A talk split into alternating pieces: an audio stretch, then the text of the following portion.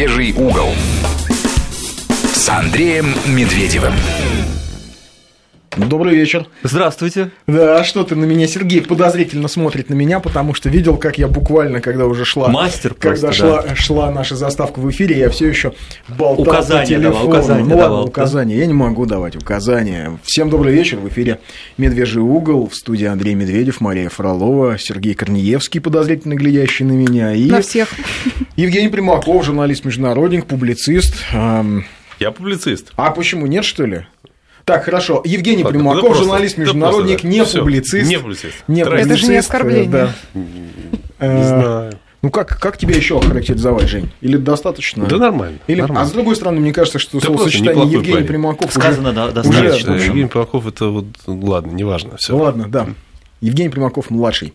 А, ну и понятно, раз сегодня здесь Евгений Примаков, то а, первую часть нашей программы, нашего медвежьего угла, мы посвятим, естественно, международной политике и событиям в Соединенных Штатах, выборам. А, Хотя, знаю, есть такая точка зрения, что к чему нам это все, все эти американские выборы надоело оно, и вообще у нас своего, а, своих проблем хватает, но штука в том, что, к сожалению, мир сегодня так а, так глобален, так взаимосвязан, что э, без понимания происходящего за океаном мы не очень э, будем готовы понимать, куда двиг- двигаться нам самим. А, поэтому, Женя, Наверное, знаешь, с чего хотел бы начать? Э, Удивительная совершенно э, история. Да? Вчера я следил, то нет. Встретились э, избранные президенты, уже практически уходящие, Трамп с Обамой. А чего-то они там поговорили себе в Белом доме. Это я к тебе как специалист по Ближнему Востоку, где ты провел много лет. Хочу обратиться. Потом выходит Обам, Обама и говорит, надо Обам. Вот какая оговорка Обам. прям. Выходит Обам. Ладно, оставим так, мне нравится. Слушайте, отлично звучит. Выходит Это, Обам. это как Сухум. Сухум и Обам. И да, Обам, такой, да. да. Сухум, Обам, Батум. Да. Вот. Выходит Обам и говорит, э, что теперь, значит, э, займутся вооруженные силы США, а также летчики и все остальные ликвидацией гла- главарей э, Джабхата Нусра.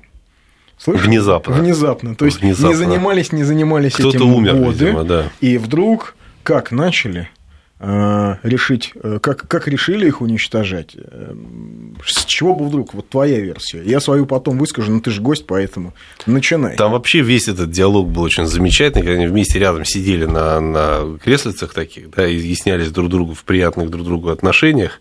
Вот, там понятно, что э, есть некий политез, э, выигравший выборы президент, он должен там, выразить глубокое чувство почтения к э, пока еще действующему, и наоборот, все закономерно. Но мне очень понравились, во-первых, слова Трампа, который сказал, э, да, мне тут вот президент Обам, э, Обама, э, Обама. что-то там, да, пояснил, и у меня открылись глаза на многое. Значит, была какая-то политинформация, видимо, да, с объяснениями, почему они что делают. Во-вторых, мы знаем, что избранный президент сразу же начинает получать информацию от разведслужб, то есть он его просвещенность, так сказать, растет э, в том, что касается, почему и что американцы делают, и что они где хотят сделать. А, Вот. И, во-вторых, э, слова о том, что он будет использовать, конечно, ресурсы старой команды, и Обама говорит, что вот ну, старая команда будет работать с президентом. Он Всё это- пристраивает своих. ну, это да? нет, это, это, вот это вот как раз политес. Понятно, что все равно вы видели лица на фотографии Да, этих да. опечаленных людей, Они которые были выслушивали потрясены, речь, да, они- чувство глубокого потрясения у них было на лицах, когда Обама им рассказывал, что все, все заканчивается, Всё, да, финиш, ребята. все, завтра увольнение. Или, как говорили в нашем детстве, баста карапузики. И, э, естественно, когда а, Трамп шел с повесткой, э, мы сейчас наконец-то поборем весь терроризм быстро, не как это раньше делалось, э, Обаме хотелось, э, видимо, там, ответить раз. Два. Я считаю, не только я, что Обама сейчас в оставшееся ему до января время будет э, делать максимум такого, чтобы закрепить то, что он делал, э, как считает Трамп, не так, чтобы у Трампа не было обратного хода просто. Да?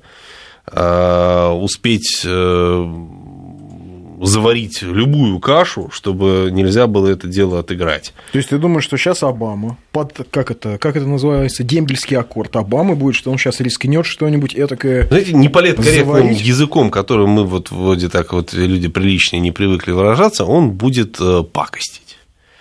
Откровенно. Следующая администрация. Я абсолютно в этом убежден. Будет есть за да, последние два следующая администрация. он, думаешь, Он, естественно, ну, конечно, да. Ну, Но есть конечно, устойчивое да. мнение, что у него недостаточно полномочий для того, чтобы вот так У вот него брать и для пакостить. того, чтобы что-то, знаете как, ну, грубо мы говорим, конечно, пакостить. Конечно, это не, неправильная э, Очень терминология. хорошее слово. Хорошо, ладно, это э, Очень терминология из наших термин. сердец исходящая, скажем, да.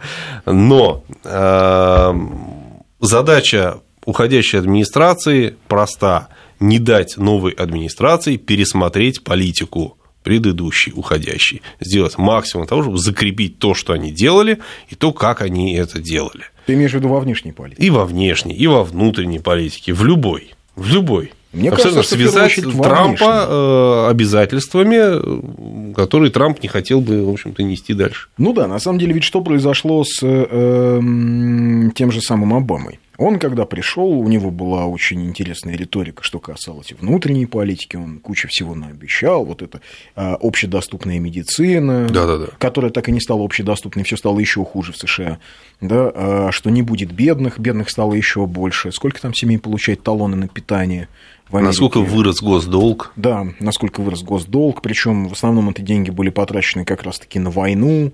В да, скольких новых войнах поучаствовала Америка? И... сколько Да. всяких чего заварила, но а, Обама а, ведь оказался в значительной степени заложником а, ситуации. То есть тот комплекс, та группировка, которая стояла за Обамой, это и Сорос, и не- неоконсерваторы, и Экспансионисты. влиятельные- экспансионисты, влиятельные, а, так сказать, фигуры в ВПК. Они что сделали? Они ему поставили в качестве главы Госдепу гражданку Клинтон на первый его срок, которая Смотрящая продолжила, была, да? смотрящая Мгм. за внешней политикой. И она продолжила всю ту же политику, которую вели неоконы при Буше. А именно, она продолжала а, превращать войну в постоянно действующий сектор американской экономики. Потому что от этого зависят заработки очень много кого. Да? Ну, целого там а, а, огромного политического клана.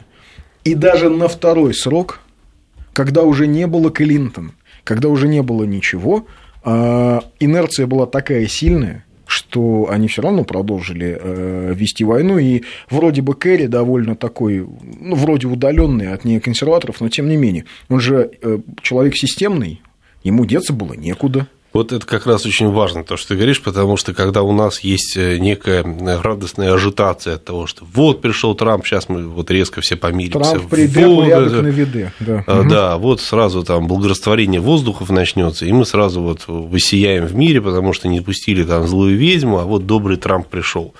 А, Ничего подобного. От э, личности президента Соединенных Штатов, конечно, зависит многое, но дело в том, что та э, система, извините за банальное выражение, сдержек и противовесов, которая выстраивалась с самого начала формирования этой страны, она никуда не делась. Э, Да, мы видим, вот сейчас будет республиканский конгресс, республиканский сенат, сейчас еще Трамп назначит кого-нибудь в Верховный суд.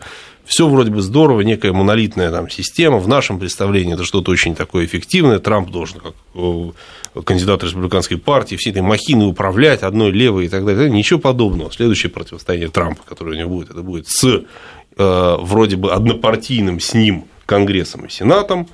И даже если, даже если он э, начнет э, двигаться в том направлении, которое он в своих популистских абсолютно речах э, обозначал, как надо признать э, право народа Крыма на воссоединение с Россией, надо установить нормальные отношения с Россией, надо вместе с Россией бороться с исламистами, сиристами и прочими, даже если вдруг по чаяния он реально станет это делать, делить надо на 18, наверное, не меньше, мы понимаем, что в Конгрессе, в Сенате сидят все те же самые э, рептилоиды, которые там сидели, уже никуда они не делись. Ну да, они сидят, они сидели. ВПК Да, как был да. влиятельный, так и останется влиятельным. Абсолютно. Слушайте, в Вашингтоне 400 лоббистских компаний занимается тем, что представляет интересы военно-промышленного комплекса, различных частных военных компаний, частных разведок. А если я не ошибаюсь, то, э, по-моему, 40% бюджета ЦРУ уходит на оплату деятельности частных разведок.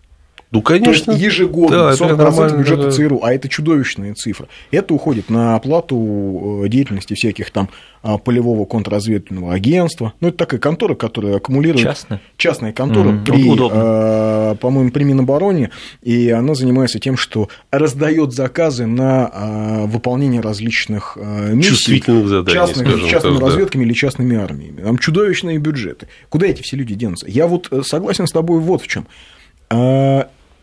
Трамп-то говорил какие-то вещи понятные американцам. Понятно, что это было, в общем, очевидно, протестное голосование. Но как он физически может изменить структуру экономики США? Ну, каким образом? То есть, вот он сейчас увидит документы, он посмотрит на то, как оно все выглядит вживую, поймет, сколько приносит война, поймет, э, какой реальный госдолг и какая реальная стоимость корпораций. Да, ну, не нарисованная вот политически, да, ну, не нужно, что правда кто-то верит, что корпорация Илона Маска стоит столько, сколько вот заявляет биржа.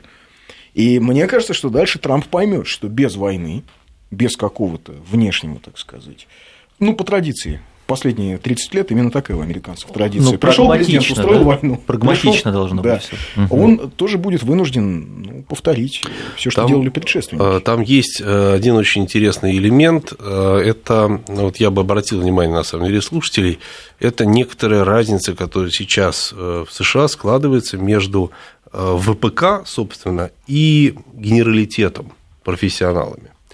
Генералитет в основном полагает, что ресурсы Соединенных Штатов, ресурсы армии, возможности армии, умения, таланты и так далее, и так далее, растрачивались до этого на авантюры. Это одна из тех причин, американские силовики на самом деле не слишком сильно любили э, мадам Клинтон. А Для них э, идея Трампа о том, что Америка должна выстроить там, себя против глобального соперника Китая, ближе, чем полетать быстро что-то там побомбить в Сирии, побомбить в Ливии, еще где-то, еще где-то. Давайте мы, кстати, Трамп об этом тоже говорил, что надо модернизировать военную машину, модернизировать Да. вооружение и так далее, и так далее. Это некая Вообще кстати, глобальная очень стратегическая задача. риторика. Очень. Он же надеется, что ну, одна из его идей была о том, что давайте помиримся с Россией против Китая. Да. Наш Китай главный противник стратегический, мы привлечем Россию, которая наш э, естественный стратегический союзник против Китая. Нам это ну, вообще не нужно, то есть совсем. Зачем нас втягивать вот эти вот э, противостояния? Не дай бог. А, Но а, вот э, ВПК – это, естественно, некий организм, который э, лишь бы там больше было заказов и быстрее получалась бы прибыль. Однако, возможно, есть некая такая вот лакуна, где ВПК может Трамп и военные, собственно говоря, применяют оружие, применить, ну, какую-то альтернативу предложить. Вместо того, чтобы размениваться на какие-то там военные операции и там, и сям, эм, прийти к серьезной модернизации и готовиться к некоему там стратегическому противостоянию. Стратегически, глобально, эта вещь не менее опасная, чем ввязываться в конфликты там и сям, потому что ты можешь там разжечь неожиданно войну. Уже готовиться к стратегическому противостоянию, это значит все равно думать о том, что будет где-то война. Но, по крайней мере, это что-то, что позволит Трампу предъявить э, американцам, что да, я думаю о э, не сиюминутных прибылях ВПК, просто от потрач- потраченных э, снарядов и, бомб точного наведения, а от некой там глобальной его перестройки, возвращения инвестиций в страну, э, роста промышленности. Его же поддерживают промышленники, не Ну столько да, то есть промышленники. как раз Да. поддерживали все те люди, Да. которые были не встроены вот в ту систему, выстроенную неоконсерваторами с начала финансовых 90-х. рынков э, и так далее, да. А, Это нефтяники, например, кстати. Да, да. Но при этом, кстати, вот нефтяники, а, это еще одна наша большая э, проблема. Трамп будет добиваться энергонезависимости Соединенных Штатов. Это значит, что он будет развивать и далее э, всю вот эту вот э, тематику э, добычи нефти способом крекинга, как сланцевая нефть. Это значит, что нефть будет дешеветь. Это означает, что нам, собственно, надо продолжать модернизировать нашу промышленность и дальше заниматься реиндустриализацией. Да, а если Может быть, они сейчас богу. одновременно а, начнут искать эти источники и еще и санкции отменят, Ты понимаешь, да? Пока санкции мы хоть как-то мобилизованы, мы хоть там понимаем. Сегодня да, вот что... э, я наше международное обозрение, говорю, сегодня выйдет, сегодня у меня были в эфире э, академики Дынкин и Таркунов, мы как раз с ними об этом говорили. С санкциями очень интересная история. Часть санкций э, была обоснована указами президента Обамы. И дальше все это было реализовано там, Министерством торговли и так далее, и так далее, и так далее. Формально новый президент может взять и отменить эти санкции, потому что они все были указом, они через Конгресс не приходили. Мне надо приходить к этим э, республиканцам и говорить им, давайте снова дружить с Россией. Нет такой необходимости. А с другой стороны, вот это э, по поводу поддержки Украины, вот этот вот закон, да, угу. как он назывался? Ну да. Да, пришли Альцгеймер с Паркинсоном, долго руку мне трясли. Так вот, он прошел через Конгресс. И его, конечно, Трамп так быстро не отменит. Поэтому с санкциями все непросто. Часть он может отменить, но это самые персональные санкции против там, списков вот этих вот. А часть э, нет, не получится. Европейцы смотрят на то, как он себя поведет сейчас по поводу санкций. Будет ли какое-то движение? Потому что в Европе, опять же, снова в эфире у нас сегодня был Иван Бло, это бывший советник Саркози, президента Франции. И он говорил, что европейцы с большим вниманием смотрят на то, что как американцы будут настроены против санкций, потому что санкции им не нужны. Все понимают, что это некая там европейская партийная дисциплина выстраивания перед э, сюзереном, э, перед метрополией, э, Вашингтонским обкомом, извините, да, за пошлятину.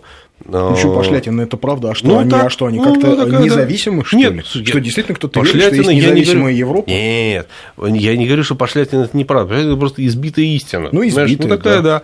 да. Вот, это все есть. Они смотрят, естественно, на то, что будет делать Трамп. Больше всего это волнует, естественно, Польшу, прибалтийские страны и немножко нашу больную, ушибленную не сестру Украину которые очень не хотят, чтобы Евросоюз начал мириться с Россией. Э, тут было изумительное совершенно выступление э, министра обороны Германии, которое призвало Трампа дать немедленный жесткий отпор России.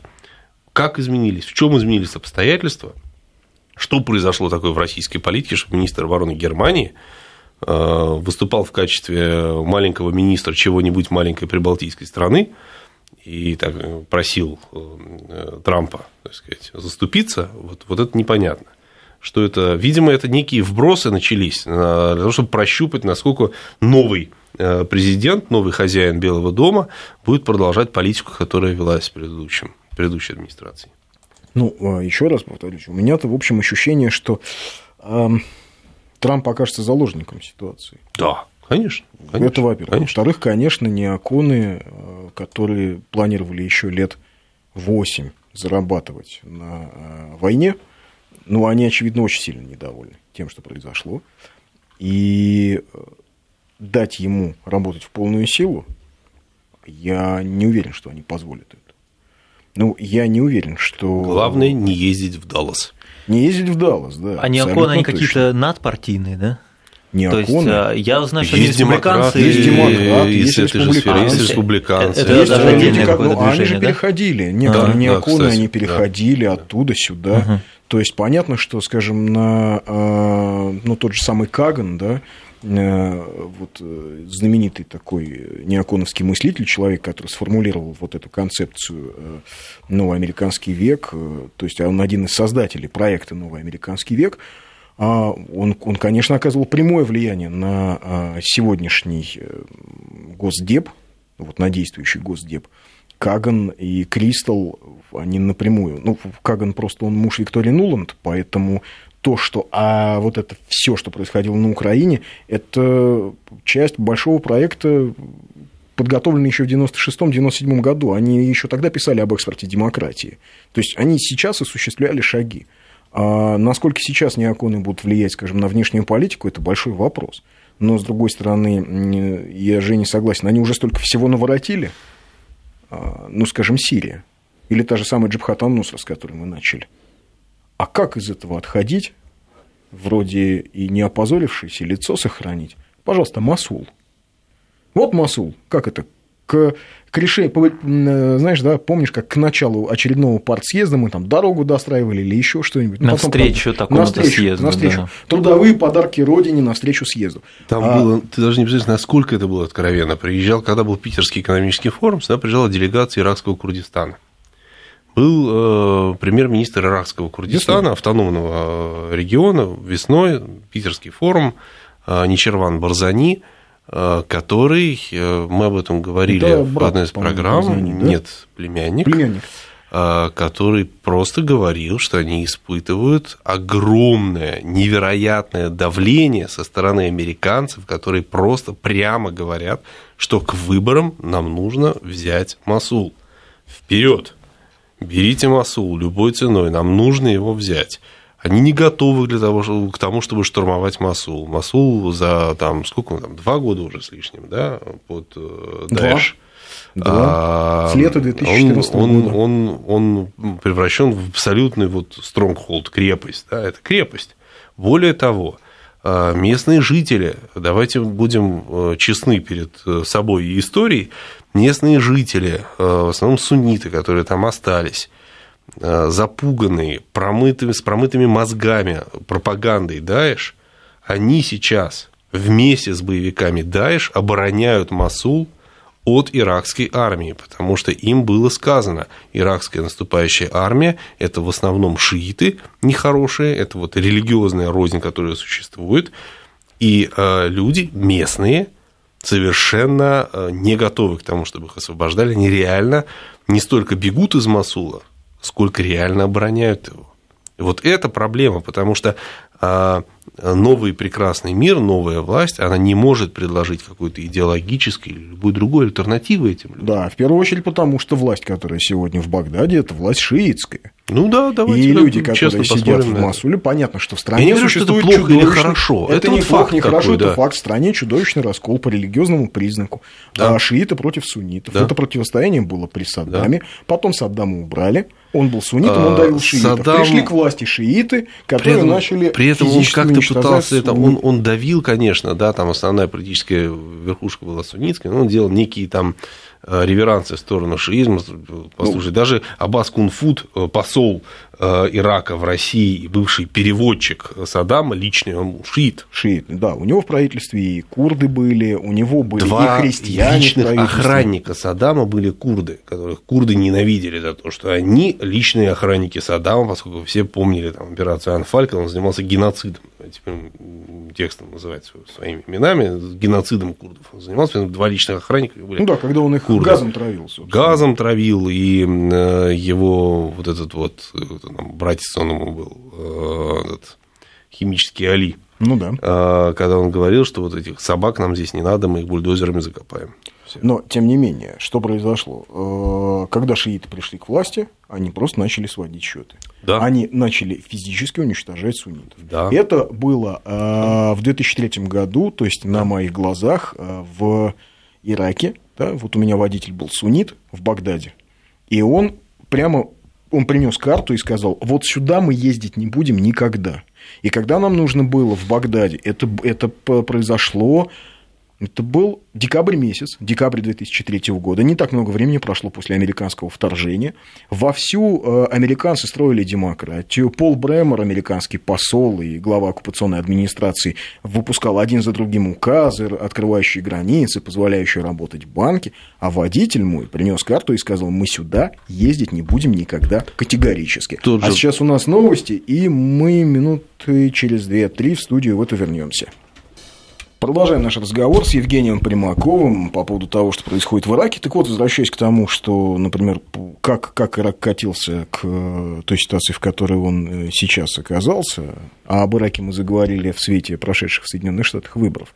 Так вот, э, водитель мой тогда и переводчик в, 2000, в декабре 2003 года, он, а, чтобы выехать, например, в Фалуджу, в суннитскую Фалуджу, мы объезжали полгорода по, как это, багдадской кольцевой автодороги условной, да, БКАТ, вот, э, потому что мы не могли ехать через э, шиитские районы. А водитель боялся. При этом, ну, а, соответственно, в Фалудже э, нам очень повезло, что мы были русскими, потому что люди там уже очень сильно не любили американцев. То есть, и это все происходило на фоне а, радостных рапортов и репортажей CNN, которые были ну, вот, абсолютно в духе советских агиток, что а вот еще одно свидетельство того, как в Ирак наконец возвращается мирная жизнь и демократия. А ничего не возвращалось. И именно тогда, собственно, была расформирована иракская армия, которая стала костяком ИГИЛ. И спецслужбы, да. И спецслужбы, как Пол Бремер, выгнал всех, э, люстрировал. Э, это люди, которые после составили весь костяк, костяк военного командования, разведки, военного планирования, Даиш, ИГИЛ. Ну да. Тыловые службы, кстати. Объединившись, да, объединившись с э, боевиками и идейным, сказать, руководством Абу Мусаба Заркауи, Э, которого выгнали, которого выгнали потом э, из э, Аль-Каиды, как знаете, выгнали из гестапо за жестокость. Да? Он был слишком даже для Усама бен Ладена. А вот как иракские-то спецслужбы и офицеры иракские могли допустить вот такую жестокость, какая в ИГИЛ процветает?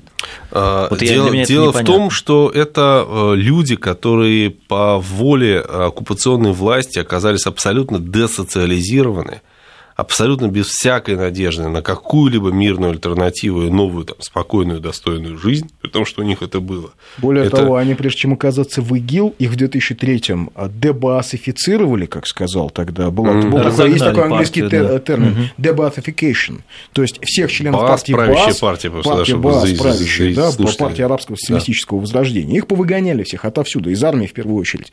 А потом, до 2005 года, их физически уничтожала новая власть. То есть просто были этнические чистки, то есть э, их уничтожали шиитские эскадроны смерти, их уничтожали э, какие-то партизаны из своих, из суннитов, сводившие счеты. К ним могли прибежать э, представители спецслужб, опять же шииты, вышибали ночью дверь, там, уводили жен детей и так далее. Ну, то есть и... они озверели в ответ?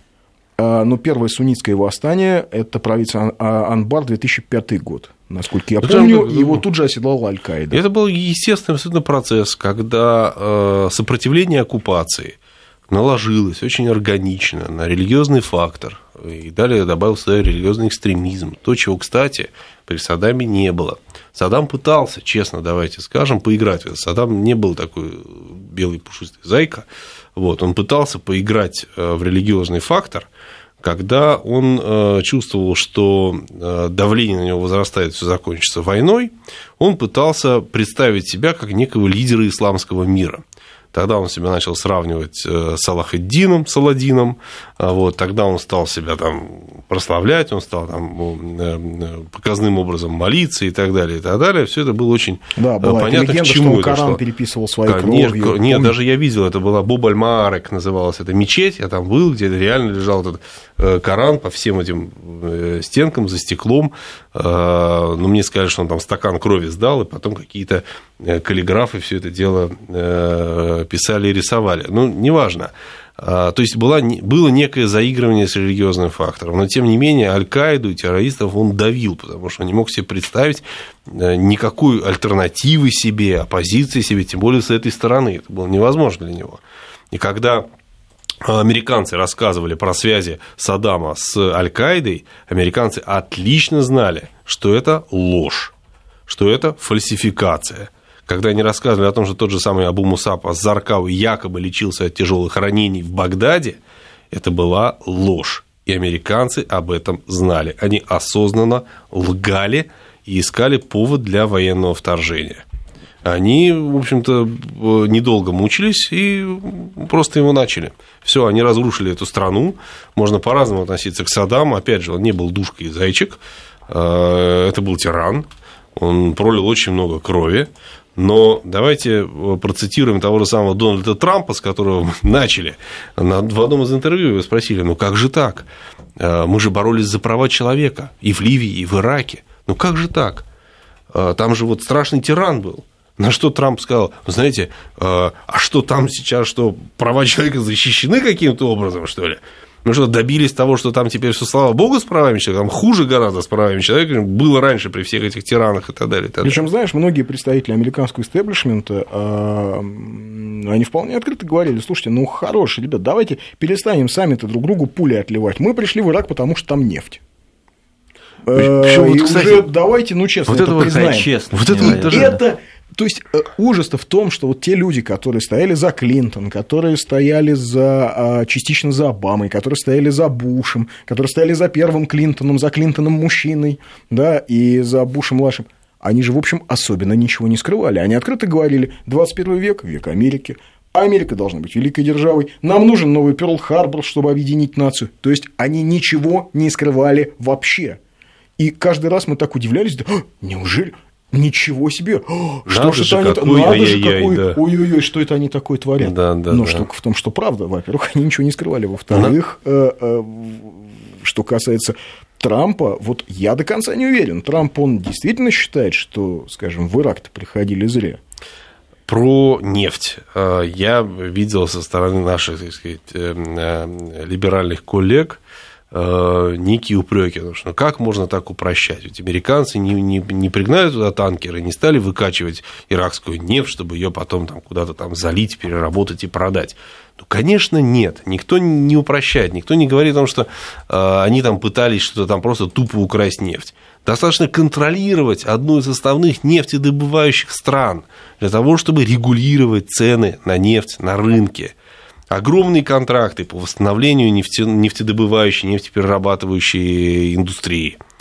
Огромные контракты получала Халли Бертон. Да, А ты знаешь, кстати, что Halliburton, да, вот компания, а, один из главных контракторов по Ираку, компания, принадлежащая вице-президенту Дику Чейни на тот момент, э, ну, фактически принадлежавшая, э, юридически как бы и нет, а фактически принадлежавшая ему. Это как вилла у Порошенко. Как вилла у Порошенко, да. А, так вот, э, знаешь, да, что сегодня Халибертон продолжает работать в Америке, продолжает работать в Ираке, но это уже не американская компания, а Дик Чейни вывел ее в офшор довольно несколько лет назад.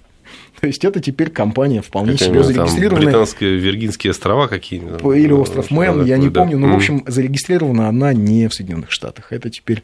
а, Так удобнее просто. Да, и резидент другой.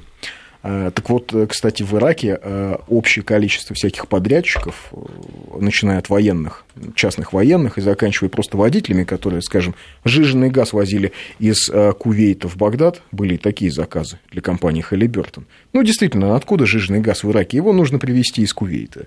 И вот его везли. А, по-моему, перевозка одной цистерны обходилась э, в 27 тысяч долларов, если я не ошибаюсь, по контракту. Ну, такой контракт был для компании Халибертон. Нужно же обеспечить безопасность. Ну, конечно, это же всё. безопасность, то все вообще все Потом, не чтобы просто. не было искры какой-то, надо золотом покрыть эту цистерну. Я не знаю, чем нужно покрыть. Да, в общем, 27 7 тысяч, да. Так вот, эм, это причем не, не, не мои выдумки, это американские журналисты. Джереми Скейхилл есть такой прекрасный репортер, вот он это все накопал, э, эти контракты. Так вот, эм, оккупационные силы США в Ираке были 160 тысяч, а у всяких подрядчиков, контракторов было 180 тысяч человек.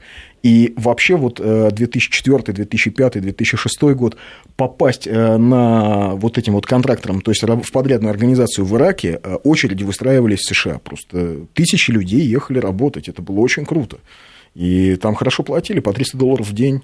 Люди мечтать о таком не могли в какой-нибудь Небраске. Ну и потом, да, какое количество людей, которые не имели гражданства американского, могли его получить, там, где там записавшись в армию, Или в частную военную частную военную компанию. компанию и послужив, так сказать, новой родине. Так это вот все мы к чему пережевываем? -то? Про Масул, который пытались брать к выборам, про то, что американцы разворошили в Ираке.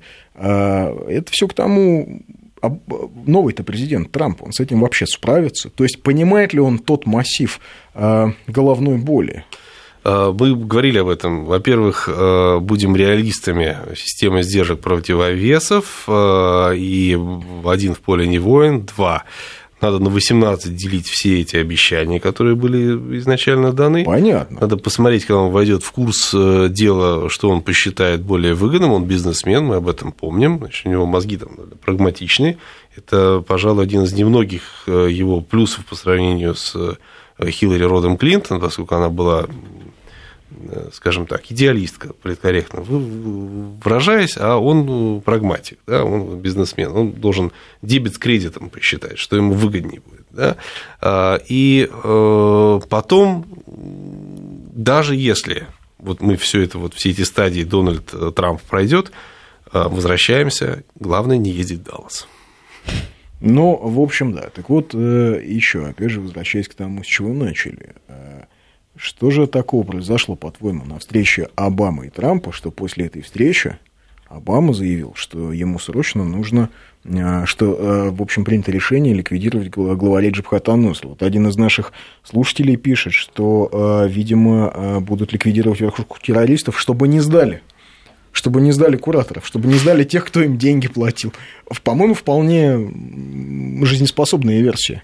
Ну, учитывая, что даже Маккейн ездил к этим ребятам и общался с ними, учитывая, сколько оружия туда вкачали. Сейчас, кстати, мы поговорим о погоде, э, буквально минуту-другую, и снова в эту студию вернемся.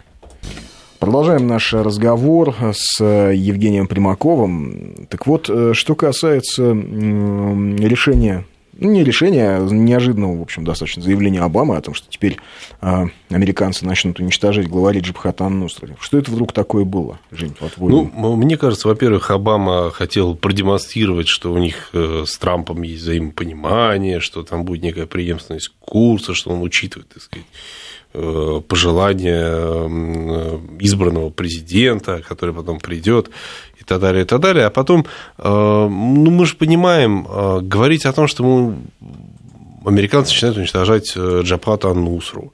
Кто сказал, что это будет Джабхата Нусра? Они что, покажут это по телевизору. Будет ли это уничтожение вообще? Будет ли это Джабхата Нусра? Будут ли это главари? В принципе, любой, любой авиаудар там, по Масулу, по Раке или еще почему угодно можно объявить уничтожением чего угодно. Мы живем в медийном неком новом мире, где совершенно не важно, что ты делаешь, важно, как это покажут. Объявить можно все что ну, угодно. Ну, конечно, да. Собственно, помнишь, это прекрасная история, когда они э, э, тырили картинку наших ВКС, да, рассказывали, что это их и рассказывали, что французы, это да? Французы, французы да, рассказывали, да. что это их героические летчики бомбят ИГИЛ. Да, да, да. Почему нет?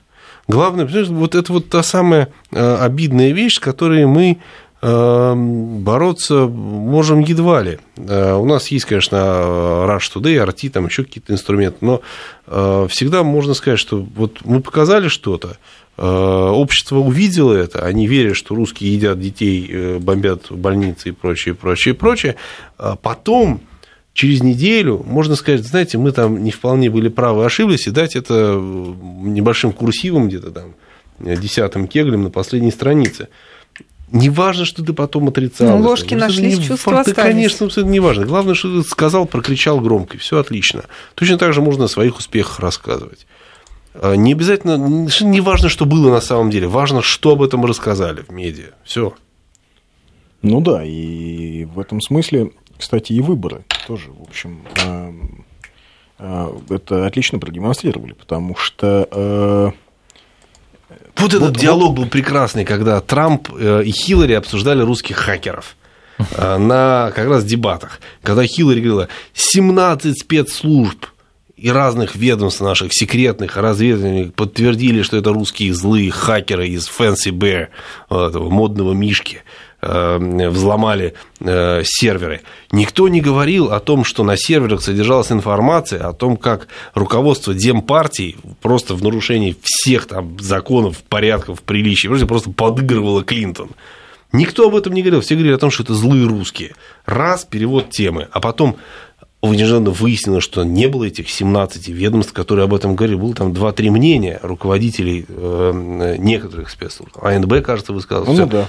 Но раз Клинтон сказал, что 17, и она давила на это во время как раз дебатов, когда э, Трамп говорил, я не слышал такого, какие 17 спецслужб? Клинтон говорил, ну как же так? 17 спецслужб, вы что, не верите людям, которые приносили присягу? Как можно? Это вот классный совершенно пример вот этой тактики. Но, видишь, оказалось, что, а, собственно, Клинтон и ее команда, они очень понадеялись на медиа. Они очень понадеялись на то, что а, они в очередной раз могут просто создать некую картину, возможно, далекую от реальности. Но это сработает, люди поверят. То есть, как в фильме «Хвост виляет собака». Устал знаешь, да? от промывки мозгов. Просто То есть, ты все таки согласен с этим? устал. Конечно, просто тупо Даже устал. американский обыватель. Хотя я... это, в общем, очень такая... Я читал в блоге, была, был гениальный пост какой-то э, девочки э, русскоязычной американки, которая обращалась, она была за Трампа, которая обращалась вот как раз к жителям Манхэттена, где 80 с чем-то процентов получила Клинтон. А, и она говорила, вы понимаете, вы на своих там private джетах и бизнес-классе перелетаете из Нью-Йорка в Лос-Анджелес, через всю страну и считаете, что вся Америка это вот Нью-Йорк и Лос-Анджелес, а там где-то вот в середине, где да. вы летите, там просто никто не живет. Вот люди, которые там посередине якобы не живут, они показали, в общем-то, свое отношение к, к вам, элите, летящим, к истеблишменту. Да, да mm-hmm. У меня у знакомой э, соседи, ну, девочка живет э, недалеко от Нью-Йорка, у нее соседи это люди, которые голосовали за Трампа не потому, что он сильно им нравится, а потому что им сильно не нравилось то, что, сделало, то, что сделали в неоконсерваторы и фридманисты в американской экономике. То есть ее соседи э, это человек, который, ну вот по-нашему, это типа инженер, главный инженер цеха вот он работал на эм, одном из заводов э, автомобильных, э, собственно, одной из тех марок, которые сегодня не существует. И он ей говорил, ты пойми, э, чем была Америка еще 15-20 лет назад, и чем она стала сейчас. Он говорит, раньше я открывал журнал, например, «Нью-Йоркер», я видел там рекламу э, прекрасных американских машин. Это были Бьюик, это был Понтиак. Сколько, кстати, это Детройт был дал голосов Трампу? Это а? был Oldsmobile. Он говорит, где все эти марки? Их сегодня нет. Где эта та промышленная Великая Америка? Ее нет мы поработаем на войну. И, в общем, он не сильно любил Трампа и не сильно любит Трампа. Он понимает, что это тот же парень из Манхэттена, у которого дома золотой кабинет, но он хотя бы не из этих. И вот по этому принципу люди пошли голосовать. И вот это вот, знаешь, желание э, показать Кузькину мать вот этим зажравшимся э, финансовым мерзавцам, врунам там и так далее. Отношение именно вот это было. Кстати, э, одна из причин нашей, я считаю, не вполне верной э, радостной ажитации на тему Трампа. Здесь Мне кажется, России, я ее не сильно вижу. Ты видишь? Я ее? вижу, бывает иногда, бывает, говорят, о, Трамп, там вот теперь там какие-то шутки про э, руководителя Североамериканского федерального округа, ну, какие-то глупости ну, какие-то, глупости, да? да а, вот эта вот ажитация, кроме всяких глупостей, она тоже объясняется нашим отношением вот э, к той самой глобалистской, экспансионистской Америке, которую мы видели до этого десятилетиями, вне зависимости от того, были демократы у власти или республиканцы, а, этот э, парень со смешной рыжей шевелюрой показал Кузькину мать всем вот этим вот э, зажравшимся людям. Именно поэтому, даже не из э, надежды, что Трамп э, приедет в Россию, поцелует там э, березку и нас возлюбит страшно, а именно потому, что он показал Кузькину мать вот тем людям, которые нам неприятны. Именно поэтому его здесь настолько к нему хорошо относиться. А, знаешь, мне кажется, что отношение к Трампу еще а, для многих людей определяется в России, определяется тем, что Трамп а, это антилиберал. Да. А поскольку у нас, в общем, довольно четкое выработалось отношение к э, либералам, к либералам в нашем правительстве, а к либеральной модели в нашей экономике, то есть мы радуемся за то, что хотя бы там люди смогли через Трампа точно так же выразить это свое отношение к либеральной модели управления, к либеральной модели экономики, к, вот, ко всем этим фридманистским экспериментам и к приватизации тоже, потому что мы забываем, что такое была американская приватизация. Была такая же история, как ельцинская приватизация 90-х. Чудовищный раздербан государственной собственности. Конец 70-х, начало 80-х годов. Когда продавалось все, включая национальные парки. Есть еще один интересный момент, это то, что мы сейчас видим, а, некие там, протесты, выступления и прочее, прочее, где они происходят, это, опять же, а, те же самые успешные, богатые городские агломерации восточного побережья, западного побережья, Нью-Йорк, а, Лос-Анджелес, Сан-Франциско, на западе э, молодежь, э, студенты, э, либерально настроенная молодежь. Вот во-первых, не надо преувеличивать этого, потому что сейчас вот мы в новостях, конечно, мы обращаем на это внимание, нам интересно, что там происходит, но смотрите на цифры, мы сказали, там, вот больше тысячи человек вышло в Нью-Йорк. Ну, сколько в Нью-Йорке жителей вообще? Тысячи человек Честно вышло говоря, в даже 100 тысяч на Киевском Майдане, когда, это, в общем, не сильный был серьезный Когда показатель. у нас в Москве там куда-то выходит, выходит тысячи человек, ну, так смотрим, ну, как бы, ну, окей, ну, тысячи человек, вот они там по бульварам прошли, ушли, ну, окей, да, что? Это что там, революция назревает? Да нет, ничего подобного. А, это раз. Два. Это некое новое поколение, у которого абсолютно другая психология. Они десятилетиями, пока выращивали э, в обществе, где было принято считать, что каждое новое поколение должно жить лучше, должно иметь больше прав, ну, то есть должно быть мечта. умнее, да, абсолютно. А, они считают, что они э, никому ничего не должны. Общество должно им, ну, у нас тоже их такое мнение, выросло. Их мнение свято. Э, опыт старших поколений ничего не значит. Вот это вот конфликт. А, поэтому, если что-то пошло не по их, они обязаны выйти, громко об этом заявить, потребовать, стучать там кулаком по столу и добиваться ну, всего. Реакция обиженного ребенка. Абсолютно. Не, не ровно это самая реакция обиженного ребенка. И, конечно, американское общество невероятно расколото. Мы это видели во всех этих э, перестрелках жутких, которые происходили в э, акциях э, Black Lives Matter да. И все остальное. Невероятная ненависть внутри между классами, между группами населения, этническими, расовыми группами. Кстати, вот извини, перебью, сообщение как раз из США, даже по номеру видно, это нам на WhatsApp прислали. Ребята, большинство, кто голосовал за Трампа, боятся его, голосовали против Клинтон. Да. Я 20 уверен, лет США, пишет человек. Я уверен. И вот вопрос, в Америке люди понимают, что их страна агрессор? Нет, конечно, не понимают. Как они могут они понимать, что их страна агрессор, если им по всем а, двумстам каналам рассказывают с утра до вечера, что они несут добро, что они людей спасают во всем мире от терроризма, от зла, от нищеты. Причиняют добро, я бы Причиняют сказал. добро.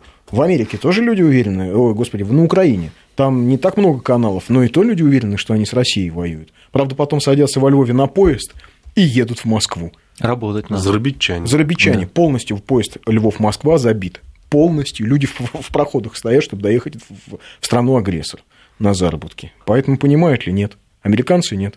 Даже украинцы не понимают, что, что у них происходит. Но у нас время заканчивается. Жень, спасибо тебе, что поболтали. Спасибо, что позвали. И эм, жаль, что мало.